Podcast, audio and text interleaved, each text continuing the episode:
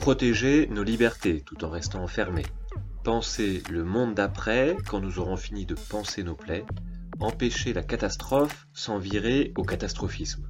Durant le confinement, la philosophie aussi peut nous accompagner. Pour en parler, aujourd'hui, c'est avec Mazarine Pinjot que nous avons Skypé. Là, on va, on va assister à quelque chose de paradoxal où euh, les outils de contrôle seront aussi ceux qui permettront peut-être d'arrêter euh, l'épidémie, ou en tout cas de la contenir. Bienvenue dans Laissez passer.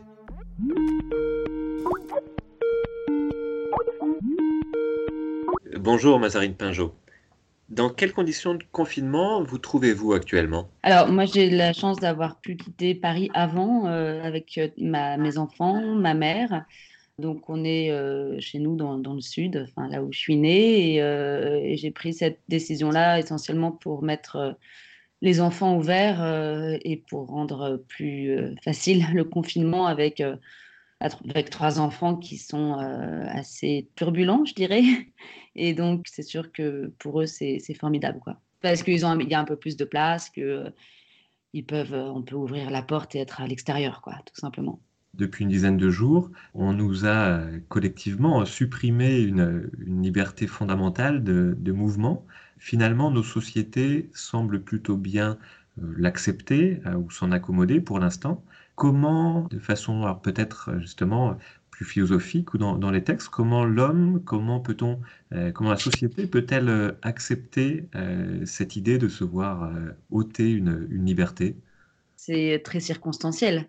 Euh, je pense que si aujourd'hui on accepte ça, c'est parce qu'on a euh, dans l'idée que euh, le confinement va cesser d'ici un mois, disons, un mois et demi, j'en sais rien, mais en tout cas, il y a, quand même l'idée que ça va s'arrêter à un moment donné et que je pense que tout le monde a bien compris que l'enjeu était de désengorger les hôpitaux et ça concerne tout le monde. Dans la mesure où ça concerne tout le monde, il y a une forme de prise de, conscience de la chose et donc de, responsabilisation individuelle, puisqu'il y a évidemment une égalité hein, devant, devant le virus, même s'il y a des inégalités dans la manière de le vivre euh, c'est pas pareil d'être euh, femme seule euh, et élever des enfants petits dans un 40 mètres carrés et, vivre dans un grand appartement, bien sûr. Mais néanmoins, tout le monde est égal, en tout cas devant la maladie. Et donc, je pense que tout le monde peut, prendre, peut comprendre de quoi il retourne. Maintenant, il faudrait pas que ça dure trop longtemps non plus. Aujourd'hui, c'est donc plutôt l'impératif moral de protéger autrui qui nous fait accepter cette situation? Je pense qu'il y a à la fois le fait de se protéger soi-même, hein, évidemment, euh, qui est au fondement de, cette euh, intégration de, l'obligation et qui est, euh, enfin, qui n'est pas condamnable en soi. Hein, ça me paraît normal. Et puis il y a évidemment aussi la responsabilité pour autrui pour autrui, au-delà de, ses simples voisins ou connaissances, mais aussi pour les médecins, pour les infirmières. Il y a comme ça, je trouve, enfin, dans ce qu'on peut, dans ce à quoi on peut assister, un, élan de solidarité formidable pour tout le personnel médical et d'une certaine manière, ne serait-ce que pour eux, il y a aussi cette idée de, de faire attention, quoi, tout simplement parce que faire attention, bien sûr, a une visée égoïste, encore une fois, non pas dans le mauvais sens du terme, hein, c'est normal de se protéger, mais également euh, une visée euh, commune, quoi, euh, une visée quasiment nationale, voire plus.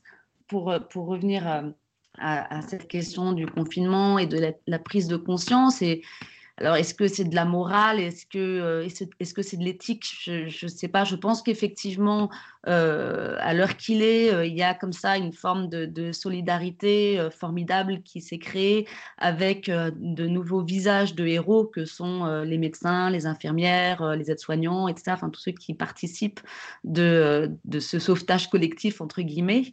Et, ça, le fait qu'il y ait comme ça des, figures un peu héroïques euh, draine pas mal de, euh, de, personnes, enfin d'engagement, et, d'une certaine manière, ça recrée euh, une sorte de commun. Maintenant, si on s'installe longtemps dans cette situation, je pense que d'autres formes de réflexion vont revenir par la bande, et notamment la question évidemment économique pour les plus fragiles, qui vont aussi, à partir du moment où ils vont vraiment trop en pâtir, où ça va se ressentir vraiment dans leur quotidien, les choses vont peut-être évoluer. Quoi. Est-ce que la question aussi euh, d'une société euh, qui nous considère comme des individus euh, autonomes, comment peut-elle aussi, l'institution peut-elle garantir et respecter notre liberté? C'est une injonction évidemment un peu contraire en, temps de confinement.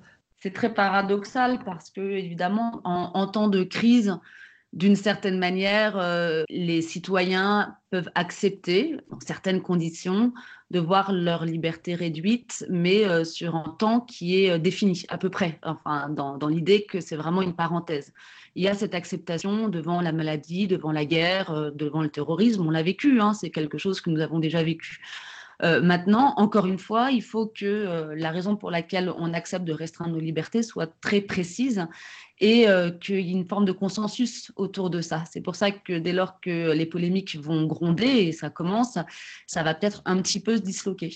maintenant que les individus acceptent de rogner sur leur liberté fondamentale à certains moments de l'histoire, Bon, c'est des choses qui peuvent tout à fait s'envisager, se concevoir, mais évidemment, de l'autre côté, il y a un danger à cela. Euh, il y a un danger évidemment à toutes les technologies de contrôle qui ont aussi permis, euh, je pense à, la Chine évidemment, à Taïwan, euh, non pas d'éradiquer le virus, mais en tout cas de mettre un frein à la pandémie. Donc là, on va, on va assister à quelque chose de paradoxal où les outils de contrôle seront aussi ceux qui permettront peut-être d'arrêter euh, l'épidémie, ou en tout cas de la contenir. Et donc là, il faudra vraiment mener une véritable réflexion sur le fait que, euh, enfin, sur les, euh, les conséquences de, de, ces, de ces outils de contrôle s'ils étaient utilisés à d'autres fins. Avant le confinement, on parlait beaucoup du principe de précaution, mais finalement, c'est plutôt un principe de prévention qui s'impose à nous aujourd'hui. Euh, qu'est-ce qui différencie ces deux grands concepts de la philosophie morale? Je ne suis pas spécialiste de philosophie morale ni du principe de précaution, mais euh, néanmoins, effectivement, c'est deux principes extrêmement euh, intéressants aujourd'hui comme outil politique. le principe de précaution, c'est celui qui intègre le risque ou la, possibilité du risque et aussi de l'inconnu, de, de, ce qu'on ne peut pas imaginer, enfin, de l'imprévisible, dans les décisions politiques. Alors c'est à la fois euh, intéressant parce que euh, aujourd'hui, dans la situation actuelle par rapport à la crise écologique, c'est au moins une prise de conscience que chaque décision politique porte en elle des conséquences écologiques, par exemple. Et en même temps, euh, c'est un peu compliqué parce que c'est le principe de précaution, parce qu'il peut aussi, d'une certaine manière, euh, enjoindre à une forme de prudence, ce qui est bien, mais peut-être parfois aussi euh, de manque de, euh, de, décision ou de manque de courage, et parce qu'on ne peut pas non plus prévoir tous les risques. Il y a quelque chose dans le, principe de précaution par rapport à la décision politique qui est un peu en porte-à-faux, je dirais, dans la mesure où décider, c'est aussi prendre des risques. Néanmoins, ce principe de précaution est, fondamental dans la mesure où euh, il permet d'ouvrir les yeux sur euh, les conséquences euh, de certaines décisions et notamment dans le champ écologique. Pour ce qui est du principe de prévention, je pense que par rapport à tout ce qui relève des épidémies, du médical, etc., ça, là, pour le coup, ça relève de, la sagesse, quoi, de la sagesse et aussi d'une forme de, prévision. Euh, mais euh, pour la prévention, si vous voulez, euh, c'est difficile de penser la prévention sans remettre un peu d'argent dans la recherche, par exemple, qui me semble être le nerf de la guerre. Or, quand on voit que les, laboratoires, les facs, toutes les institutions de, recherche se voient au fur et à mesure déposséder de leurs moyens, euh, on est un petit peu dans une contradiction. Donc, euh, d'un côté, moi, je pense qu'il faut vraiment miser beaucoup sur la recherche dans tous les domaines, hein, pas seulement médical, euh, aussi dans la recherche des sciences sociales qui accompagnent justement la, recherche scientifique, qui permet de la penser. Et ça me semble être à tous égards, et notamment avec dans un monde global où effectivement les épidémies ne connaissent pas de frontières, le seul moyen vraiment de lutter durablement contre euh, ce, genre de choses. Quoi.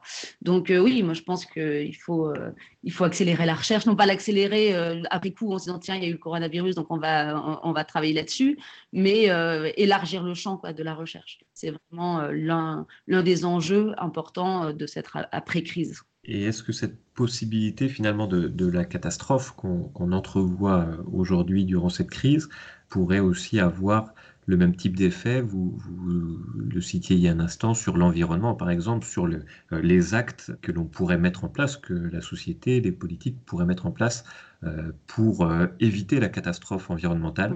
Ça serait formidable si cette crise pouvait être euh, le lieu d'une réflexion en profondeur euh, politique euh, qui prenne en compte effectivement la question de l'environnement, mais pas juste comme un lieu d'investissement ou, même justement de principe de précaution, mais comme ce qui permettrait vraiment de changer le paradigme politique, quoi, d'intégrer le, rapport à la subsistance comme faisant partie des rapports sociaux. Et là, je pense que si on avait la possibilité d'infléchir un petit peu pas une politique, mais même une, manière de penser plus globale euh, vers l'intégration de la question écologique, ça serait formidable. Maintenant, il ne faut pas être non plus trop naïf, j'y crois pas beaucoup. Je pense que ça va faire euh, un peu bouger les lignes. Je pense qu'il va y avoir une, une, euh, prise de conscience quand même assez globale qui va un peu armer comme ça euh, les concepts, l'outillage euh, réflexif, qui va armer la pensée politique. Mais de là à ce que ça change radicalement, j'ai quelques doutes. La nature humaine n'est pas non plus amenée naturellement à aller vers le mieux dans une évidence totale. Enfin, on va re-rentrer, à mon avis, dans une folie consommatrice dès lors qu'on aura la possibilité. Enfin, je veux dire, on ne peut pas imaginer que la crise qu'on vit se convertisse immédiatement en un renouveau politique, intellectuel, conceptuel. Malheureusement, il y aura un, décalage entre les deux et j'espère que la prise de conscience sera suffisamment profonde pour qu'on aille vers la considération réelle des enjeux écologiques ne faut pas non plus euh, être trop naïf. Malheureusement, je pense que ça ne se fera pas dans un premier temps. Est-ce que vous avez dans ces moments-là une Madeleine de Proust, un livre, une musique euh, qui vous suit euh, ou ces jours-ci que, vous avez en tête ou que vous avez, dans lesquelles vous êtes replongé? Non, je ne me suis pas replongée dans, des choses déjà, que j'ai déjà lues ou qui m'accompagneraient. En revanche, je lis, enfin, je suis en train de lire pas mal de, de livres qui, pour essayer d'avoir voilà, une, vision un peu critique de la situation, enfin, pour essayer euh, euh, de, la penser. Enfin, c'est très difficile, on est au cœur du truc, euh, on n'a aucun recul. donc, j'essaye de, voilà, de, multiplier les outils. Et, mais pour continuer à aller de l'avant, je ne suis pas encore dans une position nostalgique qui, qui, me contraindrait à avoir un doudou. Pas encore, peut-être que ça viendra. Mais voilà, pour l'instant, je continue de travailler, plutôt à aller de l'avant si c'est l'occasion pour les uns les autres de lire, de relire des, grands, voilà, des grands textes, euh, c'est magnifique. Mais euh, moi, pour l'instant, j'arrive, j'arrive pas à me mettre en fait euh, dans l'état de, de, lire, enfin de, de, comment dire, d'arriver à être à couper complètement. C'est bizarrement beaucoup, j'ai beaucoup plus de mal aujourd'hui à couper complètement que en période normale où je travaille chez moi, etc. Euh, là, c'est beaucoup plus difficile pour deux raisons. D'abord parce qu'il y a quand même une forme euh, d'anxiété euh, qui fait qu'on est un peu suspendu quand même aux nouvelles, mais aussi à l'énorme production hein, qui, qui a lieu depuis, depuis l'épidémie. C'est incroyable tout ce qui est écrit. En termes d'articles scientifiques, politiques. Enfin, c'est assez formidable. Hein. Et puis aussi de trucs drôles, enfin, de, de, vidéos très rigolotes et tout. Je trouve que c'est, il y a une, une, productivité, une créativité qui est quand même assez réjouissante, je trouve. Euh, mais par ailleurs, euh, c'est difficile de, de, se concentrer euh, pour ça, donc d'abord en premier lieu, puis ensuite tout simplement parce que quand on a des enfants et qu'ils sont là toute la, toute la journée, ben, il faut quand même les accompagner un petit peu dans leurs devoirs, préparer à manger. Enfin bon, disons que le quotidien est beaucoup moins libre pour pour euh, l'échapper euh, dans la littérature ou, euh, ou, dans la philosophie. Donc c'est plus compliqué, je dirais, d'une certaine manière aujourd'hui, pour les uns et les autres, de, de trouver des, des plages d'intimité et, et de, retrouvailles avec, voilà, avec un texte qui serait une Madeleine, de Proust. Donc voilà, j'espère que en, prenant nos marques, on va, on va réussir à trouver un petit peu ces petites fenêtres. mais pour l'instant, moi, j'ai un peu de mal. Laissez passer, c'est terminé. On se retrouve demain pour un nouvel épisode. Retrouvez nos précédents invités sur le site sudouest.fr et dans nos applications mobiles. À bientôt dans Laissez passer.